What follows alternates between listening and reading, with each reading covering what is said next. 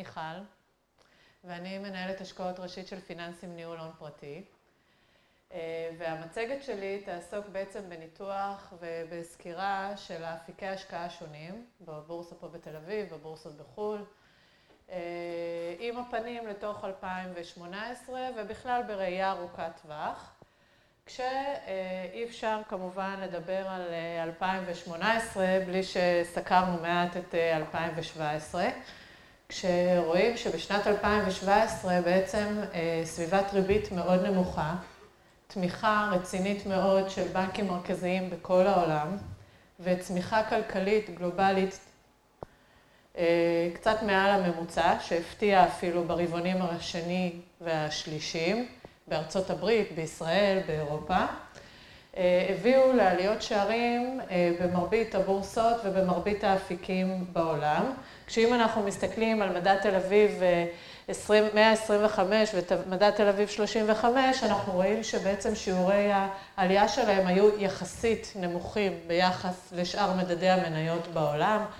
בארצות הברית המדדים עלו בין 20 ל-28 אחוז, השווקים המתעוררים עלו בכ-35 אחוז, השוק האירופאי עלה בכ-9 אחוז, סך הכל המדד העולמי עלה באזור ה-20 אחוז, כשגם מדדי האג"ח, ששמה האמת הציפייה שלנו הייתה לביצועים הרבה יותר נמוכים בגלל התשואות המגולמות בתוך המדדים האלו, הצליחו להניב תשואות שהפתיעו אותנו לטובה, ואם אנחנו מסתכלים על המדד הממשלתי הכללי, שהריביות הגלומות בו הן מאוד מאוד נמוכות, התשואות הגלומות, הוא הניב כשלושה וחצי אחוז, והאג"ח הקונצרני הגיע לרמות של אזור השישה אחוז בשנה שעברה, בשנת 2017. כל זה בגלל הסיבות שמניתי והיעדר אלטרנטיבות שהביאו עוד ועוד כספים להיכנס לאפיקים הללו. כשאם אנחנו מסתכלים לתוך 2018, אז הצמיחה הכלכלית צפויה להימשך. השוק העולמי צפוי לצמוח בשיעור של אזור ה-3.6-3.7 אחוז.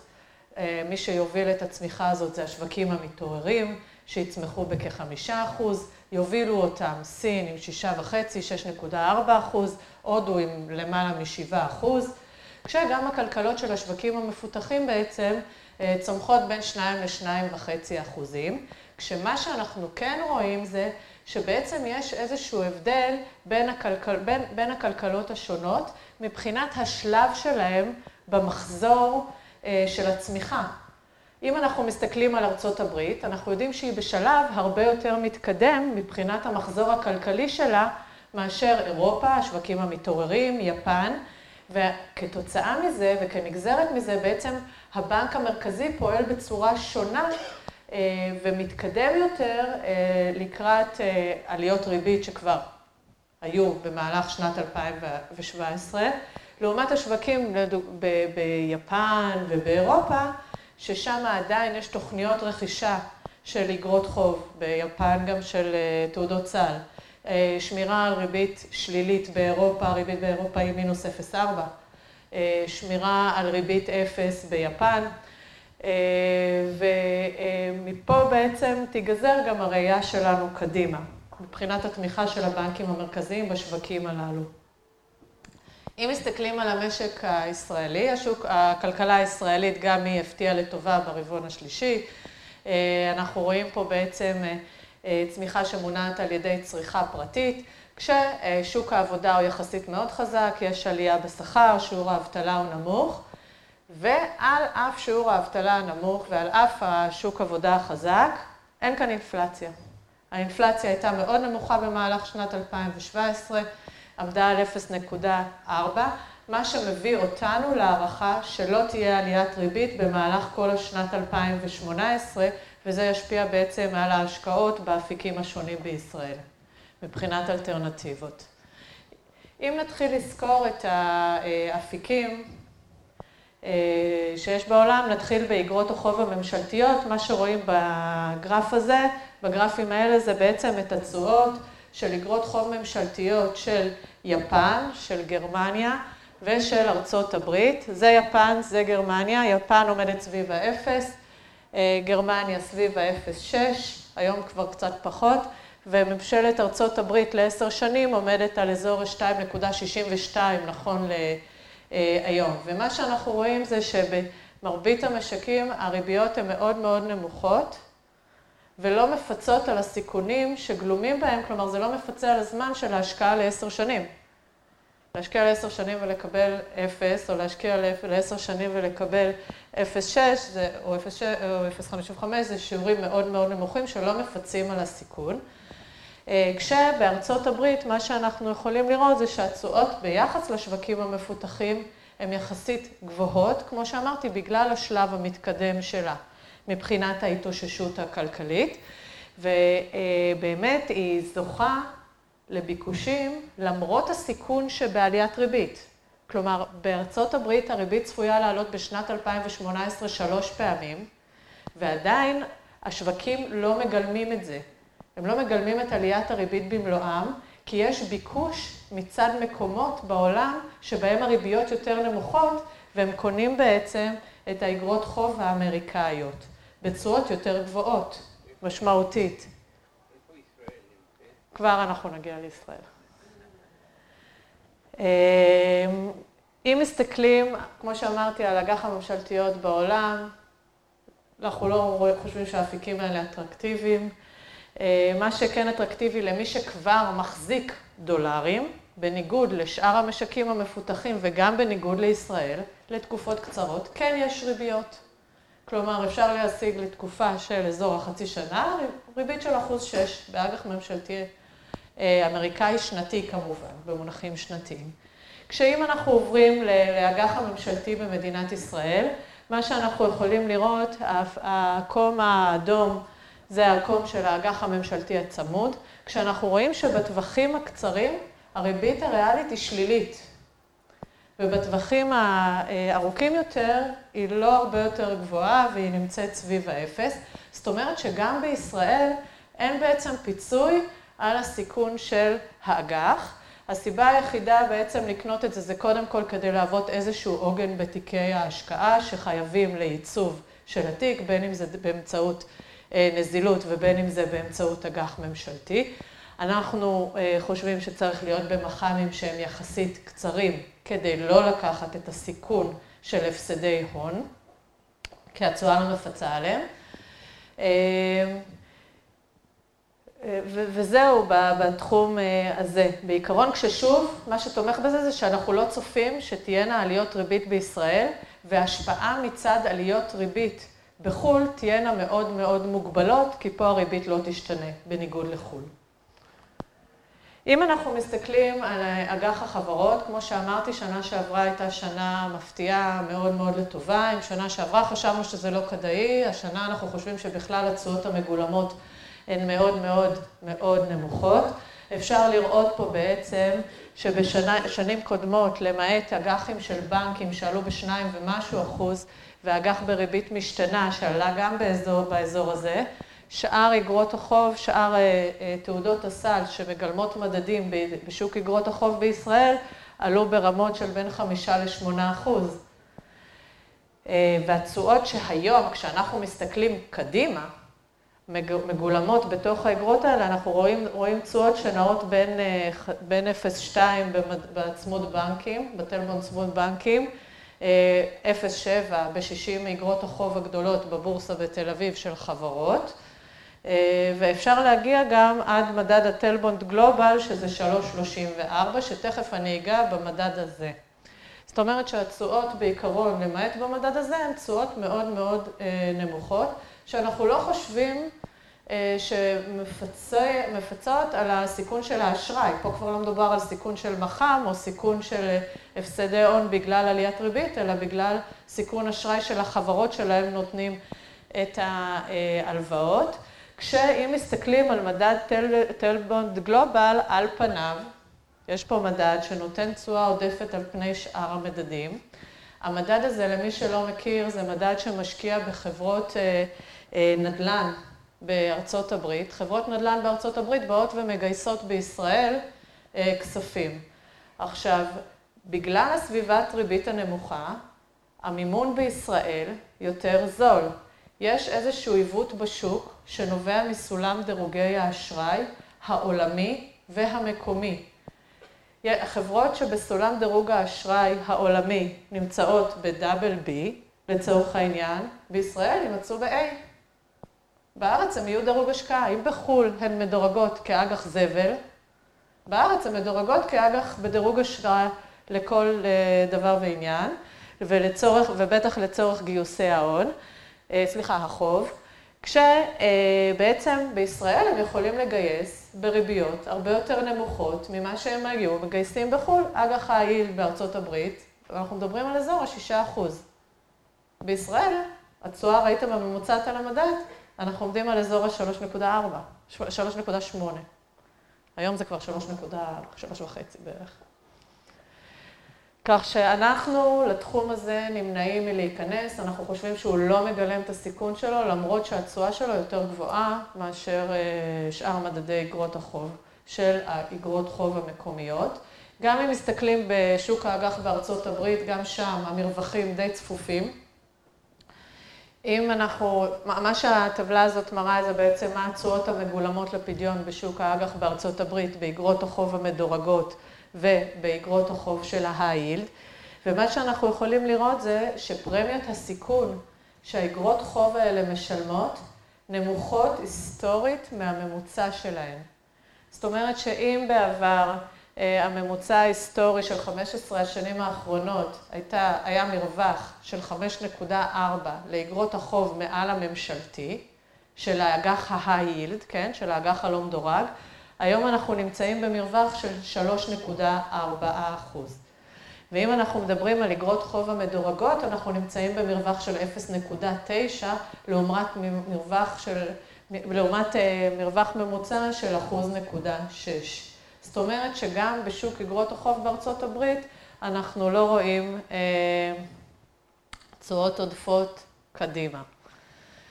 פה יש גרפים שפשוט ממחישים איפה אנחנו נמצאים ביחס לממוצע אה, של הילד בארצות הברית.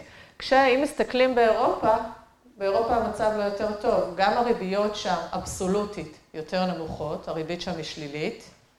זאת אומרת שאבסולוטית מקבלים ריביות יותר נמוכות, וגם אפשר לראות שהריביות בעצם שנותנים אג"ח ה-yield, שיכולים להיות באיזשהו תחליף של מניות, נמצאים מתחת, הריביות שם נמצאות, התשואות, נמצאות מתחת לתשואות הדיבידנד של המדד המוביל באירופה. זאת אומרת שזה בכלל לא כדאי, לא רלוונטי.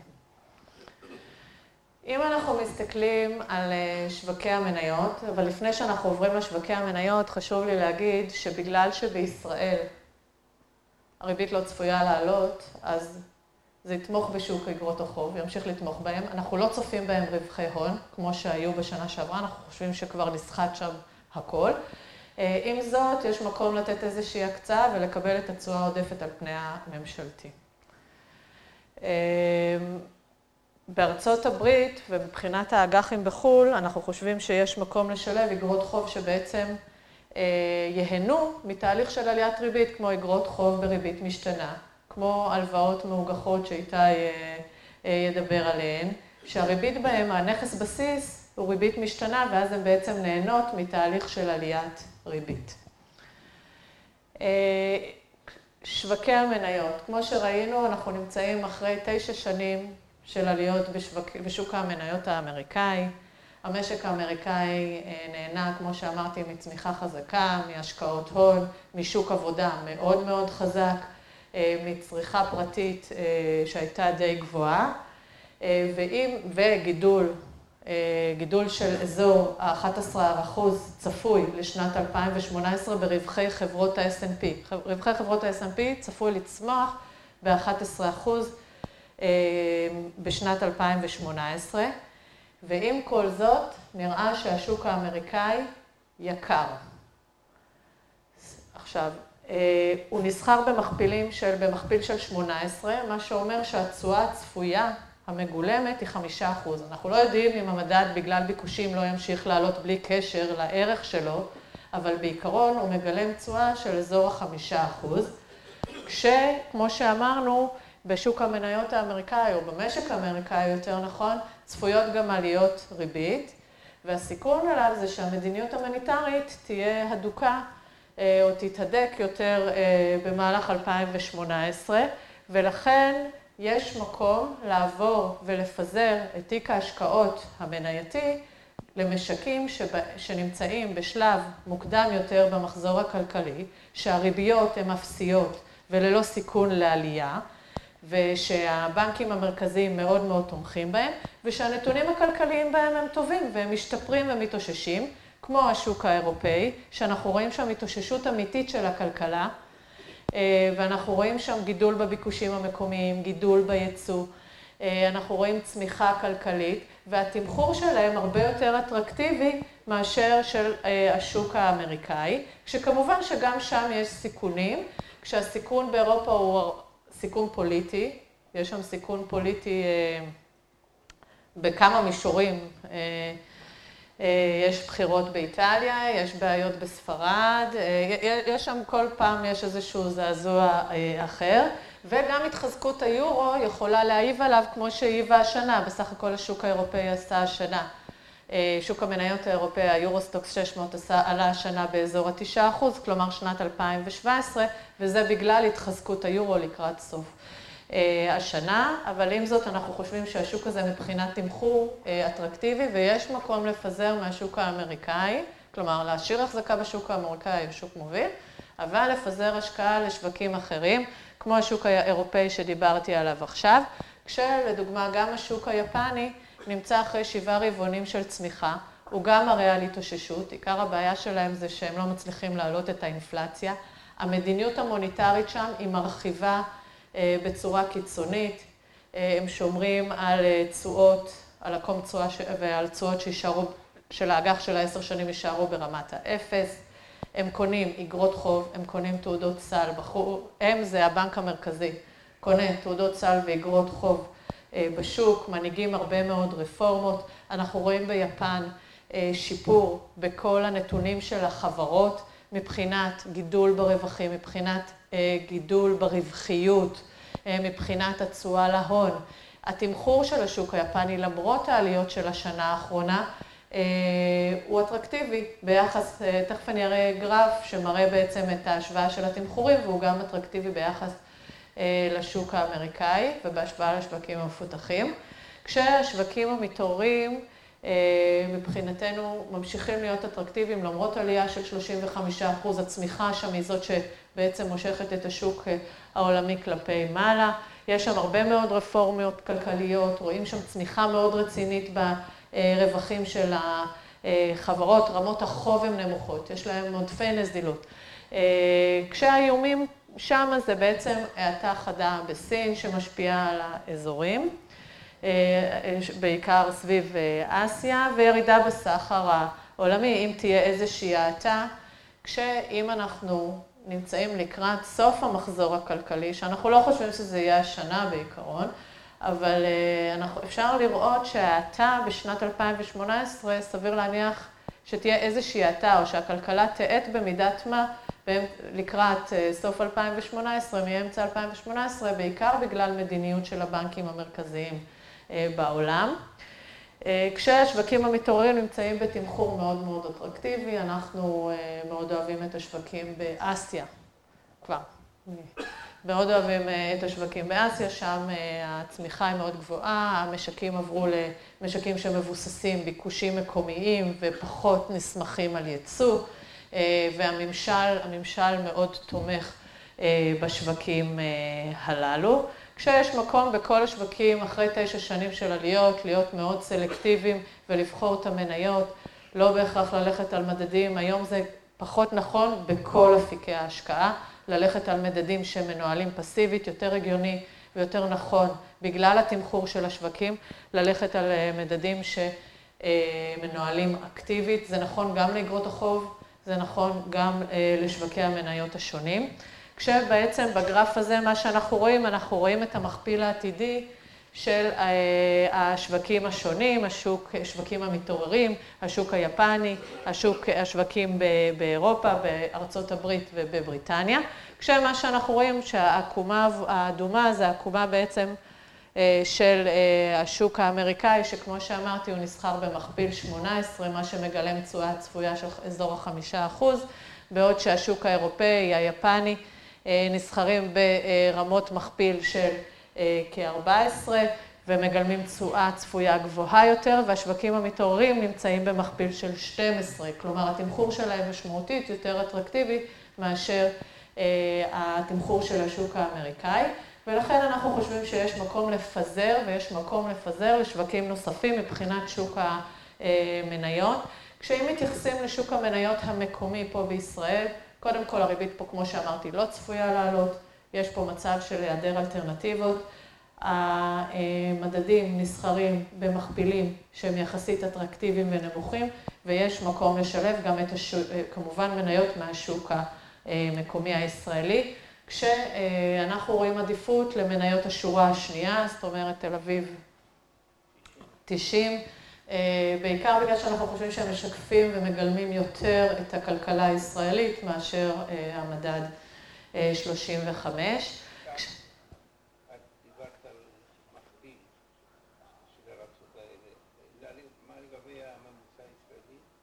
אנחנו גם נמצאים, אנחנו לא נמצאים מעל הממוצע מבחינת מכפילים. השוק האמריקאי נמצא מעל הממוצע, נגיד הרב שנתי שלו, שאר השווקים לא נמצאים עדיין מעל הממוצע הרב שנתי שלהם. וזה כולל גם את המשק הישראלי, זה כולל גם את השוק בארץ. מתחת. זה תלוי איזה מדד אתה לוקח, אבל אנחנו סביב. סביב. סביב.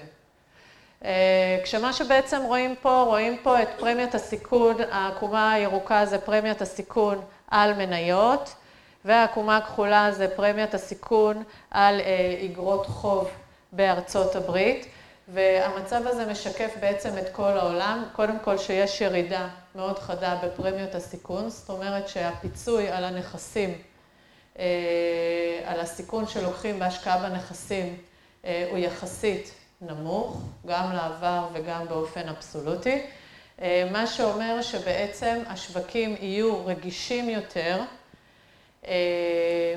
לתנודות, להודעות, לכל תרחיש שבו אנחנו חושבים שהתנודתיות בעצם תעלה בגלל התמחור של השווקים ובגלל המחירים. ולקראת 2018 אנחנו חושבים שבעקבות העלייה במחירים צריך לצפות לתשואות יותר נמוכות ולא לצפות לתשואות 2017, כשמה שמאיים בעצם על השווקים יכול להיות גם, קודם כל, כמו שאמרתי, בחלק מהמשקים מתחילה מדיניות מוניטרית, כלומר מדיניות של הבנק המרכזי שהיא קצת יותר, היא לא מצמצמת, אבל היא פחות מרחיבה, בואו נקרא לזה ככה, באירופה עוד קונים אגרות חוב, אבל צפויים להפסיק עם זה בספטמבר 2018. ביפן מקטינים כבר את רכישות אגרות החוב, אבל הריביות צפויות להישאר יחסית מאוד נמוכות. עם זאת, במידה והבנקים המרכזיים יעשו איזשהו צעד להעלאות ריבית יותר ממה שהשוק מצפה, או בצורה קיצונית, זה יהווה סיכון גם לכלכלה וגם לשווקי המניות והאג"ח. אם הצמיחה כתוצאה מזה תתמתן בצורה יותר חזקה, זה גם איזשהו איום שיש.